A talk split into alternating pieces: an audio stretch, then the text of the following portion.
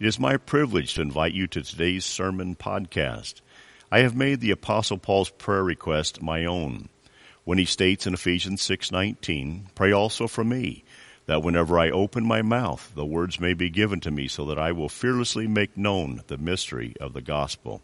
May today's sermon come alive to you and aid you in your understanding of God's plan for your life.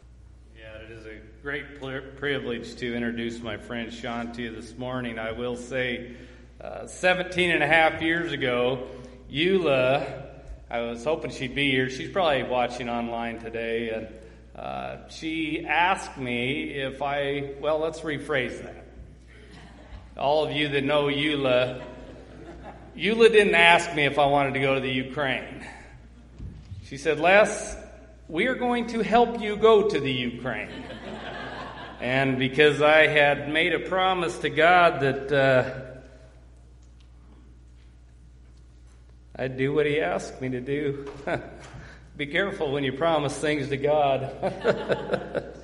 uh, I told Yula, I don't know how that's going to work. Uh, Amy's pregnant, number five, and and we had Kimmy just two days after I got back. I told Amy, I says, I, I think I'm going to the Ukraine, and I don't I don't know how this is going to happen. But anyways, uh, we had.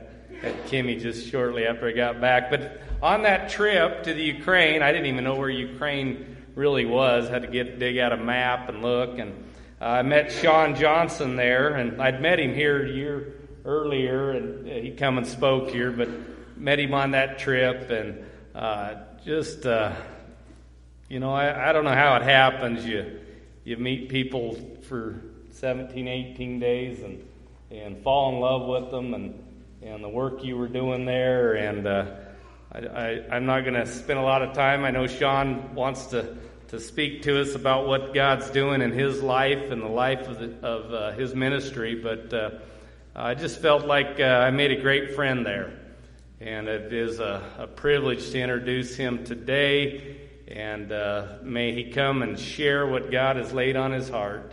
Uh, Sean Johnson, thank you.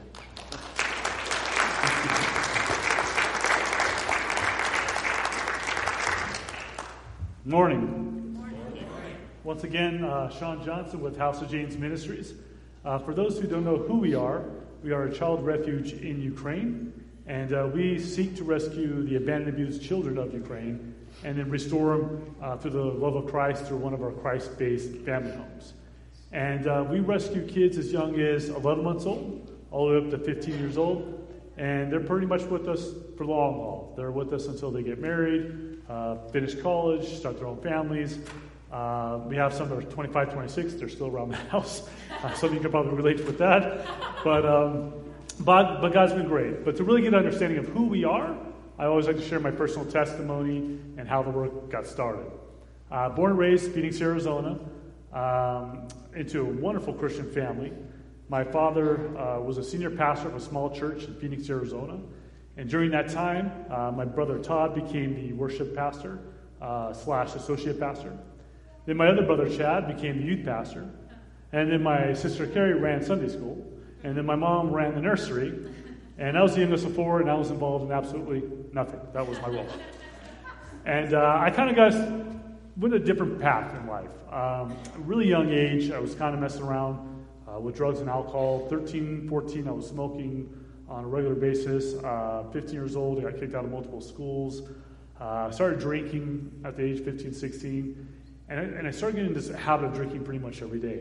Believe it or not, by the age of seventeen, eighteen, I was really considered an alcoholic. I uh, had alcohol poisoning multiple times. I was in the hospital. Found myself in really bad situations. I've been shot at it a few times, survived those. Uh, been to jail for alcohol-related things, and uh, you think going through all those things in life, I would go, okay, wake up, Sean, get your life right. Obviously, this is not the lifestyle you want to live. For some reason, I didn't. I kept on going down that destructive path. Age twenty-one, I started getting into cocaine on top of my everyday drinking, and that lasted for a couple years. And then by the age of twenty-three, um, sounds cliche, but hit rock bottom. That's the best way I can really uh, describe that. And depression hits, right? If you abuse alcohol and drugs for so long, it takes over you, and depression just overwhelms you. And I kind of was at a point in my life I didn't know what to do. And so I reached out to my father um, to seek advice. Not because he was a pastor, uh, because my father also struggled with drugs and alcohol in his early twenties. And then he, he beat that and has been sober for well over forty years. But uh, so I came to him, not because of the pastor, but because of that, because of his experience. And I said, Dad, what, what, what do you think? What helped you? And, of course, he goes into God, church, you know, all this stuff. I'm like, no, no, no, that's, I don't want that. Growing up in a church, um, I saw a lot of things, and I, maybe I thought it was hypocritical. But, you know, as a young kid, I didn't understand all these things, right? So I had just kind of a bad taste in my mouth with it. So kind of held, held a grudge on God for some reason. And uh, so my dad's like, well, that's the answer I have for you is God. And he thought for a minute and said, you know what, I have a better idea. And I'm just thinking back when I was a kid before all this. Um, my dad and I had a wonderful relationship. We would go deep-sea fishing in California. I was a baseball player when I was a kid, and we were big on baseball cards. My dad had a baseball card shop when I was a kid, too. So we traveled a lot, met players, and so had a great relationship with them. And past these, whatever, ten years, you know, that hasn't been the case just because of my alcohol and drug abuse. He said, I have an idea. Why don't we spend some time together? I said, oh, that, that's a great idea. Let's go on a vacation like we used to. I'm like, great. It's like, where do you want to go? He's like, Russia, Ukraine. I'm like, uh, that doesn't sound like much of a vacation to me. I'm like, uh, okay. I remember one like like less. I didn't know what Ukraine was, right? I had to get out of the map. I was like, but you know what? I thought about it. I said, you know what? What a good idea. Get away from my friends. Get away from the peer pressure. Get away from my drug dealers. Just get my mind right. Get sober. So sure enough, this was in April of two thousand three. Uh, we take our first trip to Russia and Ukraine. And the reason we're going there, uh, for the last uh, early nineties, two thousand, my father, or late nineties, early two thousand, my father was speaking at uh, Bible colleges there. It was actually, they were uh, a big ministry reaching out for the Jewish people to, to receive Christ. And so I said, yeah, let's do it. So if it was going to be one week in Russia and then one week in Ukraine. So we get into uh, Russia. We're there for the first couple of days, getting over jet lag, getting to the time difference and all that. And third or fourth day in, I decided to join in one of the classes uh, with my dad when he was speaking. And he's talking, you know, doing teaching the Bible and to the students and stuff. And afterwards, the director of that Bible college came up to my father and I said, hey, why don't you guys come over for dinner, uh, fellowship with my family, get to know each other. So, all right, that sounds great. And uh, I tried to paint a picture of what this place looked like. So we get to this building, very old, six-story building, very gray, pre-World War Two. There's sort of like cracks and bowl holes from World War Two. Uh, it's very Soviet-looking, right? So you get into this place. So we lived on the third floor. And uh, when you walk in, it was like a two-room apartment. Not two bedrooms, it's just literally just two rooms. And uh, you walk around, hardly any furniture, very cold and damp in there. You can tell they're very poor.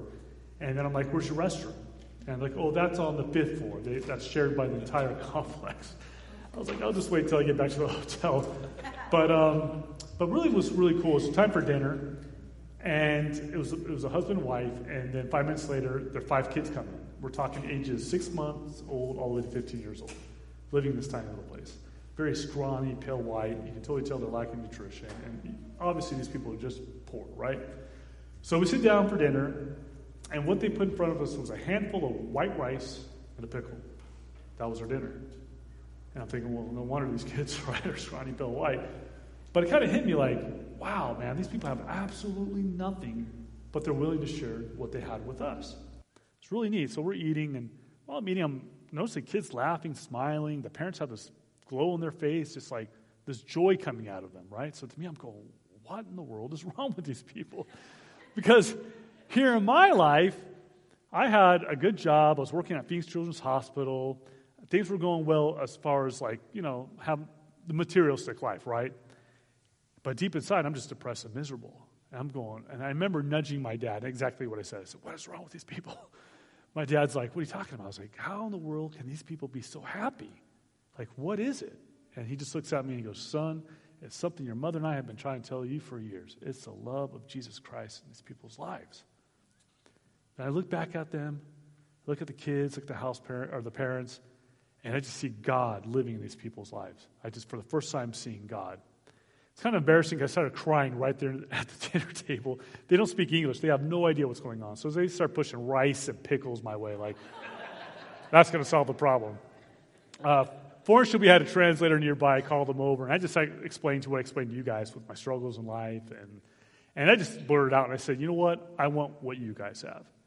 You know, in the world's eyes, they have absolutely nothing, but the love of Jesus Christ is all you need. And I saw that for the first time. And right then and there, I decided to give my life to Christ. The kids that were there put their hands over me. My, my father led me to the Lord uh, genuinely for the first time in my life. And then, yes, afterwards, I'm crying. Now my dad's crying, which really isn't that of a shock. He cries over, like, MasterCard special or commercials, you know, and over, just emotional guy. But uh, afterwards, we get back to the hotel, and I felt something completely different, something I've not experienced in a very long time. And what I noticed was the, that instant when I accepted Christ, all my addictions to so the drugs, alcohol, cigarette addiction was completely lifted at that one second. Gone. And what an experience that was. Because before that, I knew I had issues. I knew I had problems. And I, I tried drug rehabs. I tried alcohol rehab problems. They didn't work for me. I'm not saying they don't work. I'm sure they do for many people. It just didn't didn't click with me. And so can you imagine uh, ten years of just this drug addiction, this misery, and this depression is just lifted in one second. So I was on fire for God, believe it or not, right?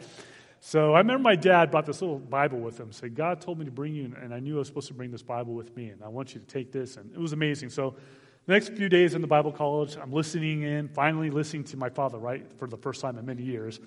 And so just growing spiritually, it was awesome, reading his Bible. We finished our time there in Russia. Now it's time to take a train to Odessa, Ukraine. Odessa is in the southern part of Ukraine off the Black Sea. That took us about forty hours of train rides to get there. Finally get there, same thing, Bible college, my dad speaking in there, this time I'm in there every day, just listening, it was amazing. Uh, and sometimes we go out for dinner during uh, the evening time, and uh, I've noticed while we're eating a bunch of kids running around, street kids, basically they're just, you know, hardly any clothes on, poor, they're asking for money, for food or whatever, and I'm getting closer, I'm like, they're like eight or nine years old, this is, this is insane, this is really small, right, small kids. And I remember asking my host, what is the deal here? So, oh, they're street kids. And he goes back to his meal like it's nothing. I go, whoa, whoa, what do you mean street kids? During that time, you know, two thousand three, when I was living in Phoenix, that just didn't exist. Unfortunately, that's actually a, an issue now in Phoenix today. But I was like, what's causing this issue? What's going on? He said, well, you know, when the Soviet Union collapsed, uh, financial crisis hit, you know, Ukraine hard. It was, not, the money was worthless. There was no work. And when people fall into this depression like I did in my life, what do they turn to? A lot of them turn to drugs and alcohol for relief. But then who suffers the most from all that abuse? The kids. And so these kids were being abused at home physically or just not being fed or not getting the attention they need, so they had to hit the streets and find money and survive. So that really took me back, right? I was just really, especially when I was working at Phoenix Children's Hospital at the time, I really loved kids. I always had a heart for kids. And that night I just couldn't sleep, thinking about those kids, thinking about those kids. The next morning I woke up, well, I didn't really sleep, slept maybe an hour, but the next morning I came up to my dad, and I was like, Dad, God is telling me I need to do something about these kids. And he's like, what are you thinking? I just, out of nowhere, I said, build a home for them? My dad's like, wow, that's that's a big challenge. I mean, you're a twenty-three-year-old American, you don't know the language, you're an alcoholic drug addict. Like, those are good points. but... Um, But my God brought me here for a reason, right? He's like, absolutely, Sean. Go with that. Be in prayer. Read the Word. He's gonna He's gonna guide you through this. So that, that remaining of the week, I'm at the Bible college reading, blah, blah, blah, and catching up, and just amazing time of spiritual growth. But our time came to an end in Ukraine. It was time to go back to Phoenix, Arizona. And I remember I felt like I was leaving something behind, right? Like God was calling me to do something. I, I just felt really something out of place. And so we're about halfway maybe through my ten-hour flight. Back then, uh, nowadays on airplanes, you have a T V screen on every seat, right? But back then you had like two or three T Vs that everybody had to share. It was just a one movie, and they would show it like three or four times on these ten-hour flights. And I can't sleep on planes. I'll probably watch it for the third time. It was a horrible movie, but whatever. And uh, I just remember at one point, God said, put down your headphones and pick up your Bible. And for, it's been... Besides those last two weeks, right, I've been reading God's Word, but before that, it's been years and years and years where I've looked for answers in, the, in God's Word. So I didn't know where to look. So I did one of those things where you open the Bible and go, God, speak to me. You put your finger down. It works. It's pretty amazing. I, looked, I opened up to James one twenty-seven. Religion that God, our Father, finds pure and faultless is this, to look after orphans and widows in their distress and to keep oneself from being polluted by the world. Well, obviously, take care of the orphans. Keep myself being polluted by the world. To me, that was drugs and alcohol. I knew what my calling was. My dad was about three or four aisles behind me on the plane. I remember going up. He's dead asleep like always. And I shake him. Hey, Dad, wake up. He's like, what, what? I'm saying, I'm moving to Ukraine. He goes, what? Moving to Ukraine. He's like, all right, goes right back to sleep. I don't, I don't know how the guy does it. So we get into Phoenix, Arizona. My my father calls a big family meeting. You know, my mom, dad, uh, my two siblings, my sister. Like, we got a meeting about Sean. They're probably going, oh, great. What did Sean do this time, right? So we get together, and uh, I just ex- explained exactly what I explained to you. What what I experienced in Ukraine, how God completely changed my life. And my kid, my, my siblings were just silent. They they saw something for the first time. They saw something was real. Then they broke the news saying, I'm planning to move back there in two months to Ukraine. And then my sister had this massive smile on her face. I know that she's happy that I'm saved, I got my life straight, but I think she's really happy is the fact that I'm moving like ten thousand miles away. She's like, yes. So, but it was awesome. My, my family got behind me, supported me. I went and spoke at a few churches there in local Phoenix, Arizona, and I was able to raise some fun. I had enough money to get a plane ticket, and sure enough, July of two thousand three, got on a plane by myself, flew back to Ukraine, and I was on a mission, right, to help these kids. Well, a month goes by. I lost all my money. I, I had no more money. Um, I was in culture shock at the worst you can get. I didn't like the food at the time. I didn't like the people at the time. I didn't know the language at the time. So I was just like, wow, where am I going? I need to get out of here. So I remember calling up my dad, and he said, Dad, I'm having a hard time. I need to get home. I need to go back to Arizona. This, this isn't working out. He says, like, well, do you have money for a plane ticket? I'm like, no, that's why I'm calling you. And he's like, you're out of luck, buddy. I'm not helping you out this way. And he was saying that because he goes, Sean, if you come back, you're going to fall back in that old lifestyle. You're going to run away from God's calling. This is a test. You just pray through it. And he goes, matter of fact, I'll swing by. We'll figure it out.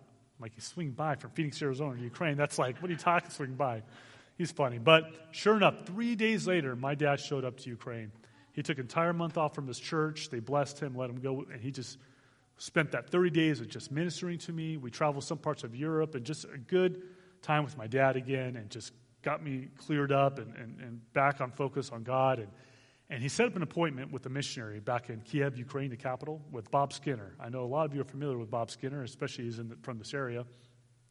And I meet this guy, what was he, what, six four, six five, two hundred eighty pounds, big old guy. He played for Boise State for many years, uh, football, and just kind of felt intimidated at first, but man, what a sweetheart. He's just a great guy. And I shared the exact same story I just shared with you, and he said, you know what, I have the perfect place for you.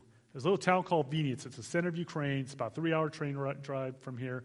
Sunday morning, we'll hit up a service, and we'll go from there. I said, great. So we get into this uh, church, Nazarene Church. There's a church plant. Uh, the pastor... Uh, was given a sermon afterwards, said, who wants to give their life? Come on down. It just got flooded with people. It was awesome.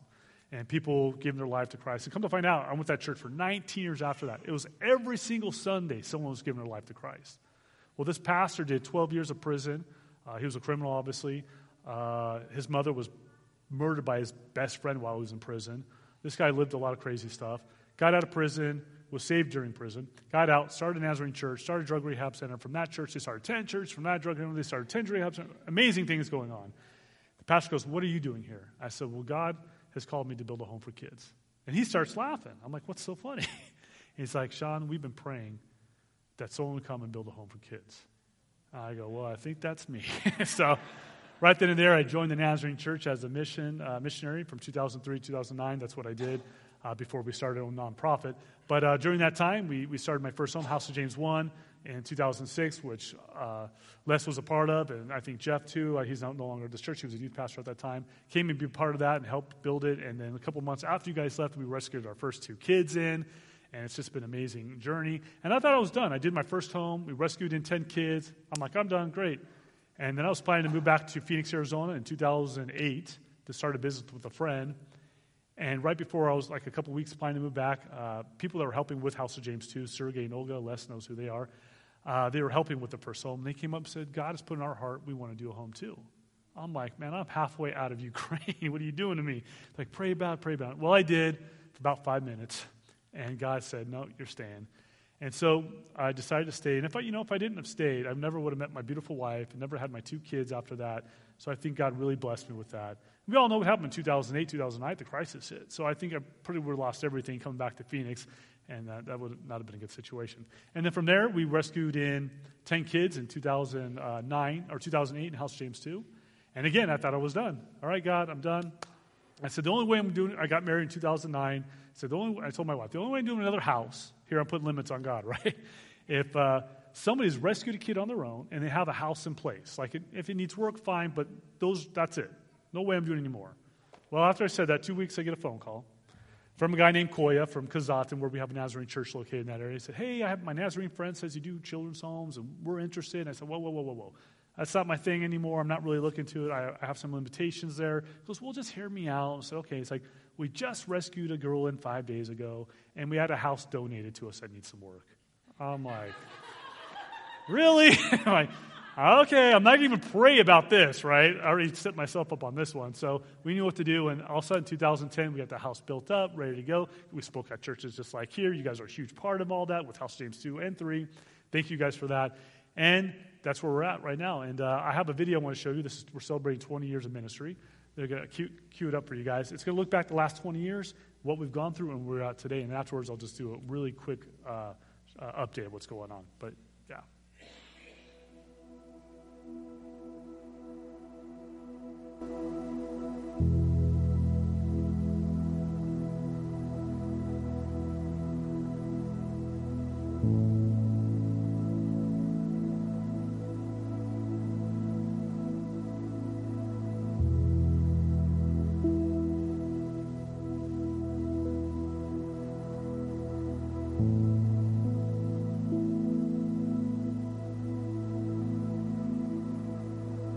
Пацаны, короче, был, ну, вот какой-то дом там, да, где бы все, вы все могли жить, только в теплом месте, что вас там кормили, короче, что вы там могли спать нормально. Хотели бы там? Да.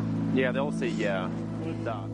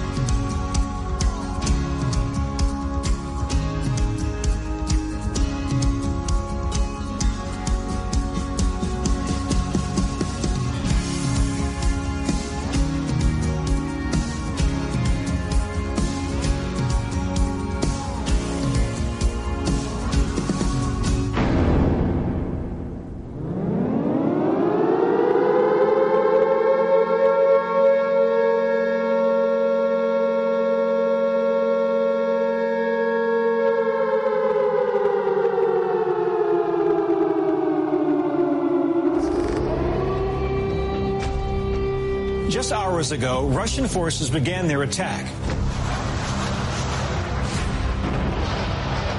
Kiev might soon fall to Russian forces. The Russians will take control of Kiev within twenty-four hours.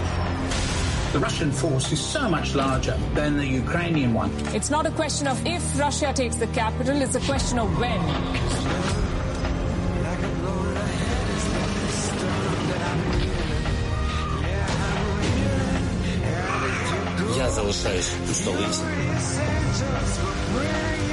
Can the Ukrainian people stand up? Ну, максимум three to four days.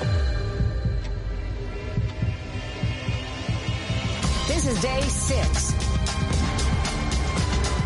On the tenth day. Day twenty-two. Day thirty-three. seventy-eight. Kiev is still standing strong.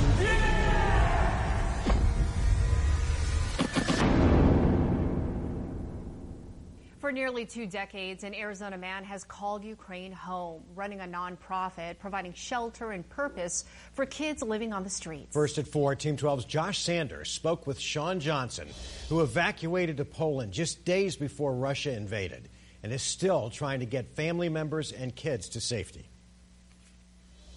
Our father that found spirit faultless is this to look after orphans and widows in their distress and to keep oneself from being polluted by the world. It's that Bible passage that's given Phoenix native Sean Johnson purpose for nearly two decades, more than six thousand three hundred miles from his hometown. He founded House of James Ministries after traveling to Ukraine on a missions trip in two thousand three. An Arizona man trying to help children in war-ravaged Ukraine. This man opened up several homes for abused kids nearly two decades ago. And many of those children, at least right now, can't make it out of Ukraine. Fox ten's Irene Snyder has this story. As war rages in Ukraine, Arizona-born Sean Johnson forced to leave his home in Vinnytsia, a city in west central Ukraine. He's keeping his family safe in Poland. Johnson says he moved to Ukraine nineteen years ago to open children's homes. God was pulling my heart, and so I sold everything I owned, moved to Ukraine in uh, July of two thousand three, and I started building homes uh, for uh, children who, who were abused and abandoned. Some of those children have also evacuated from Ukraine. Others, especially the older boys, have not been able to leave the homes located outside the city. Founder of House of James joins us now.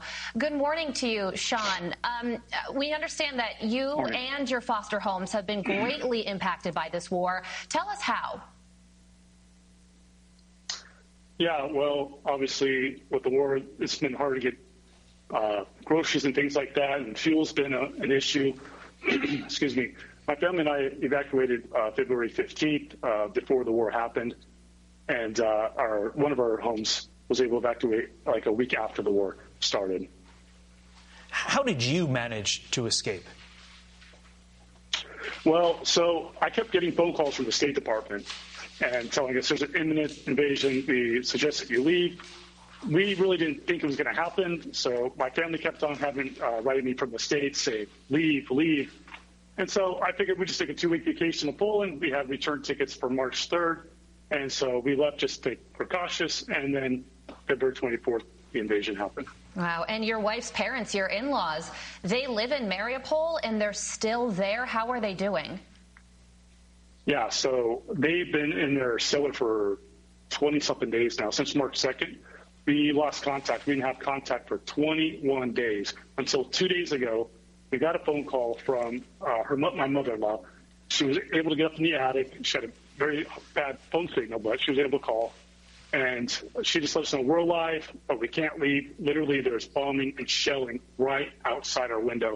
And so they went back in their cellar, and we haven't heard from them in the last two days. Scary wow. stuff. How much worse do you fear the orphan no. situation in Ukraine will get once this war is eventually over? Yeah, I mean, millions of people have been misplaced, obviously, and, you know, we want to be ready to help. All the children are going to need help. It's, it's hard to predict what's going to happen. Frightening stuff. Sean Johnson, thank you for what you do. We appreciate your time this morning. Best of luck.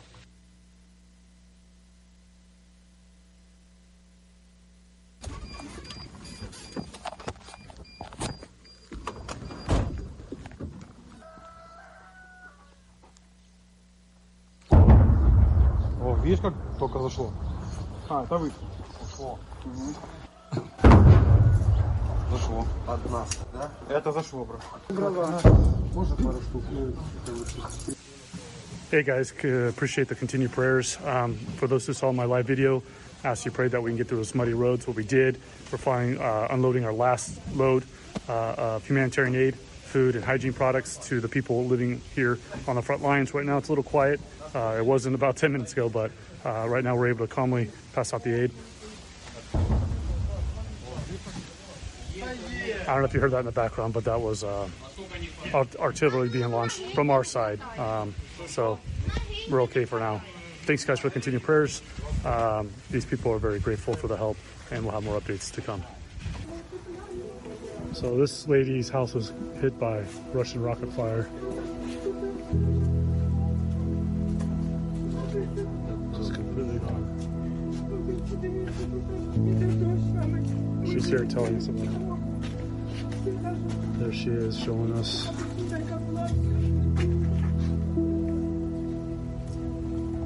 You know, she's crying and just telling us what's going on. It's uh, it's hard to uh, grasp all this.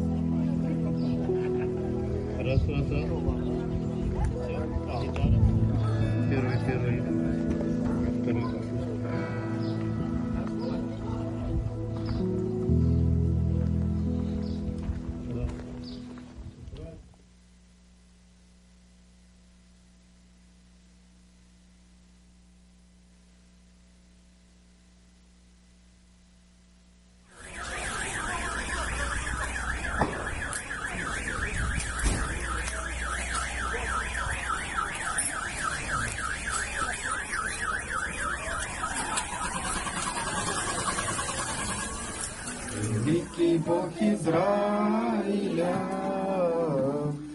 голос Его слышен, силе Его слов, великий Бог Израиля, и возгремит Господь.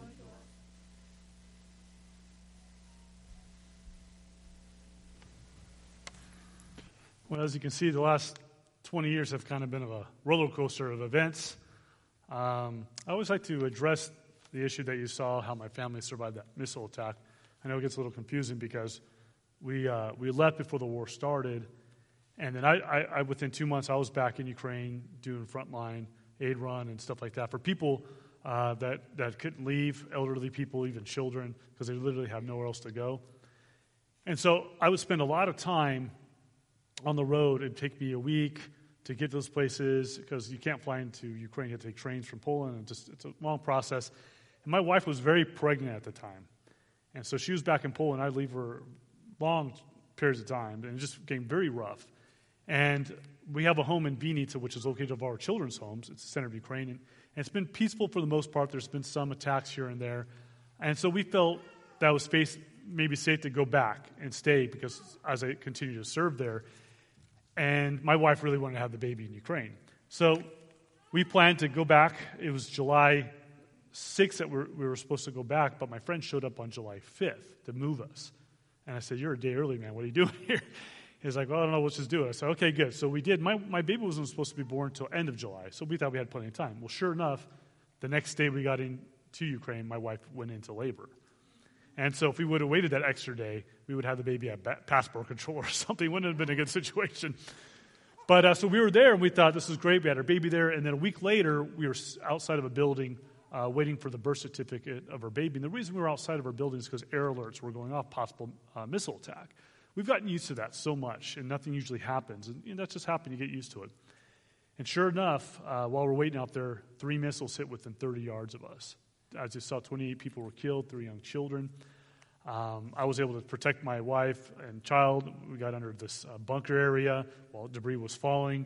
Unfortunately, we saw a lot of death and fire, and, and uh, we were very fortunate. My car was, like, right there. Usually, it's, there's another crazy part. My wife, when we were pulling up to this place, said, "Park right there." I said, "That's not a parking spot." She's like, "Just park there, Ma." Okay, so I parked there. And then we go to wait, and then I need some water. I'm, I, so I start heading towards that area exactly where those missiles hit. My wife said, "Don't go there. Go across the street and get your water." And so I did. I got my water, and it came back five minutes later. Boom, missiles hit. Lesson learned, listen to your wife every single time. But uh, on a serious note, we were very fortunate. God guided us through that. It was unbelievable. My car was even, it was untouched. I was able to get in a car and go. All the other cars were on fire, unfortunately, with people inside it. It was just a bad situation. God protected us. We got out of there. My son Samuel was not with me. He was with the baby. She slept through the whole thing. My son Samuel was in a, a day school during summer. They had a camp. Got him. He heard the whole explosion. Scared him, obviously. So that was tough. Um, my wife took a couple weeks to get over that, and then we calmed down. And for the most part, it's been pretty safe, and that's why we stayed there and, and started doing more of my aid runs and things like that. Um, but God's been good. God's been good. Just like to give you guys some updates. I know I'm running out of time here. Um, some really cool things I, I like to tell about. Ludichka is one of the girls that we first rescued, Luda, in House James one. She had alcohol uh, syndrome as a child. And uh, within a couple of years, and, and she witnessed, another thing before we got her, five years old, she witnessed her brother kill his own son, a baby, threw him against the wall from crying. She witnessed all that. She literally had to go to court and testify. And so when she came to us, she was shaking a lot, right? Just shaking and shaking. Then she had that alcohol syndrome and a lot of difficulties with growth and learning and stuff. Well, within a couple of years, all of that completely left after she lived in the House of James. They say you don't you don't get healed from alcohol syndrome, but she doesn't have it no more. And today she is twenty-two years old, finishing up her fifth year in university. It's amazing what God has done. We have Lila, who was a girl that we rescued, and she became the kickboxing championship of all of Ukraine in her in her title. Went on to Europe, got championship of Europe. We have Rita, her sister, who got medals and scholarships to go to university, finished her five-year degree, has married, has a kid. Our first girl, Vika, married, has her kid. All of our kids have gone through our program. Not a single one is an alcoholic. Not a single one's on drugs. None of them are in prison. All of them have lived a life of success, of somewhat, and are working. One of our sons right now is on the front lines. I ask you to pray for him. Denise, he's been injured quite a few times. He gets better, and he gets back on the front lines. Denise, continue to play, pray for him, please. Uh... We have major needs for House of James. Going to throw them out real quick. This last winter was pretty difficult because Russia bombed most of our energy infrastructures. So we were at twenty-five percent power most of the time. So when it was like minus twenty-five, it got cold. Uh, unfortunately, we had generators, and I would go wait six, seven hours in line to get gasoline. They give you five gallons at a time. It was brutal. But uh, then I was able to get a lot of fuel from Europe, but thanks to the support churches and, and monthly sponsors. So we had generators running for our homes and for me, and so we, we lived through that pretty decently. But there's a threat of that happening again this winter, so we're definitely going to need to store up thousands of dollars worth of generators and, and uh, fuel. Ask you guys to pray about those needs. We have a lot of dental needs for the children, uh, a lot of medical needs for the children. That's a huge cost. We need vans that we're, we're running. Or one of our vans is on its last leg. That's going to be twenty thousand dollars. So we have a lot of needs, and the pri- our, with inflation, I, I know is bad here in the States. Uh, in Ukraine, it's gone up one hundred percent on some things. Like we went running the ministry for one hundred twenty thousand dollars a year. Not bad, right? Uh, three homes in my family in Ukraine to two hundred fifty thousand dollars since the war started. So big need is monthly sponsors. Consider that. Take care of your needs here in your church. I get it, but if that's something you feel called to, please look into that. House of James dot org. Uh, that's where you can sign up to get our newsletter. You can give online, multiple ways to give, Venmo, to PayPal, to credit cards, whatever. Uh, pray about that. Uh, we are a nonprofit organization, so you'll get a tax credit at the end of the year from us. Uh, but follow me on Facebook. It's a good place to follow me. I like to update. I have, I've been, haven't been updating that much. It's been more of like where I'm going to be speaking at lately. But I'm going to Ukraine in two weeks, in ten days. I'll be going there uh, for a few weeks to take care of ministry stuff, so I pray uh, for my perfection, pr- protection, imperfection, and uh, because I'll be flying into Krakow, I'm going to have to take a train. It takes a while. It's a long, it's a long journey, and uh, pray for our protection and for God's guidance and everything. Yeah, I think that's pretty much what I have for now. Obviously, I'll be here uh, afterwards to take any questions. But again, house of james dot org, check it out, and Facebook, Sean Johnson, look me up uh, personally. I'll be my friend, get my updates, or House of James on Facebook too. We have two pages that you can follow. So, again, appreciate you guys having me here. You guys have been in support for many years, since day one, and uh, I'll turn this back over to Les, Jason, or whoever. Okay. Thank you.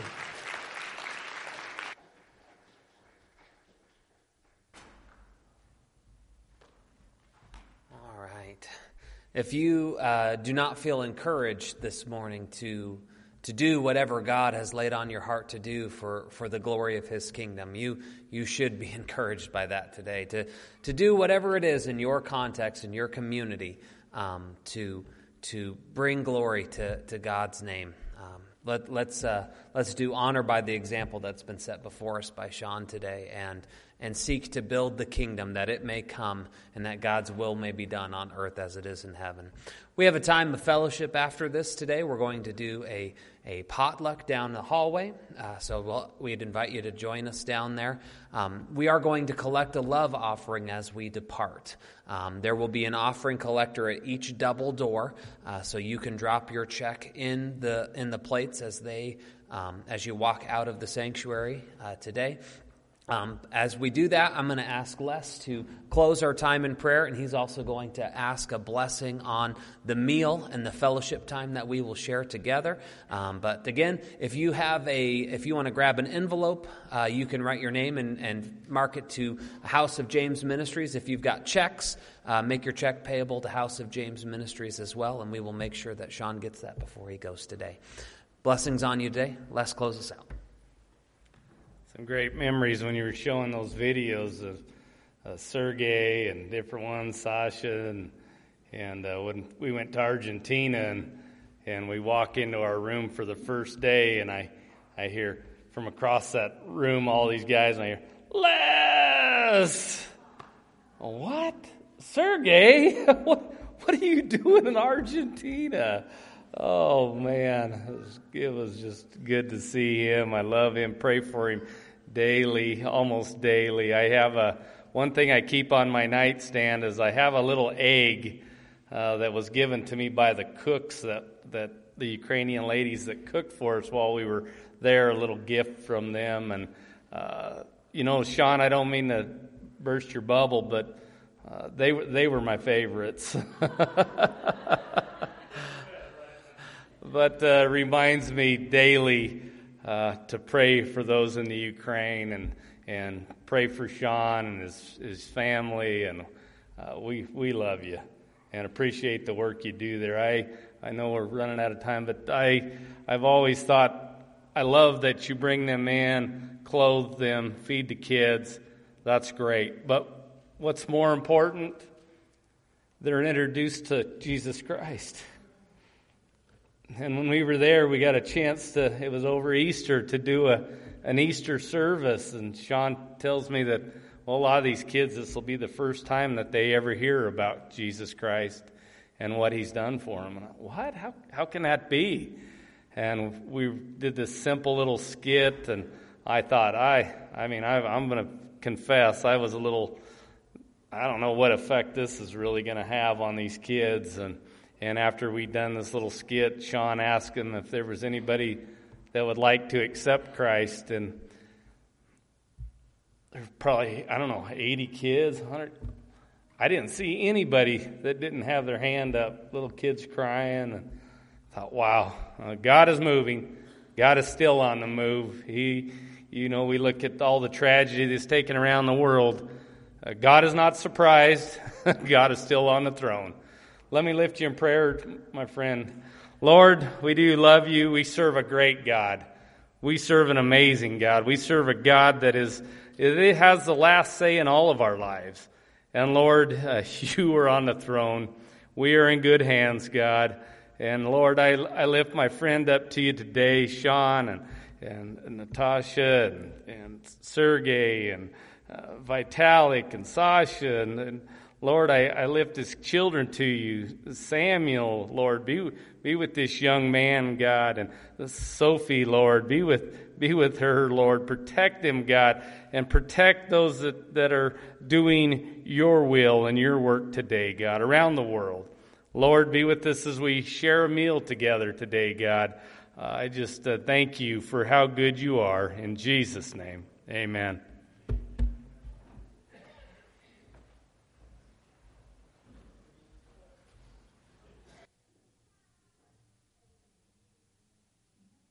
I want to thank you for joining today's sermon podcast. You can find a copy of today's sermon, as well as other sermons, and the sermon outline from today on our church's website, w w w dot m v c naz dot org. It is my prayer also that you will seek out a church home that recognizes the authority of the Bible.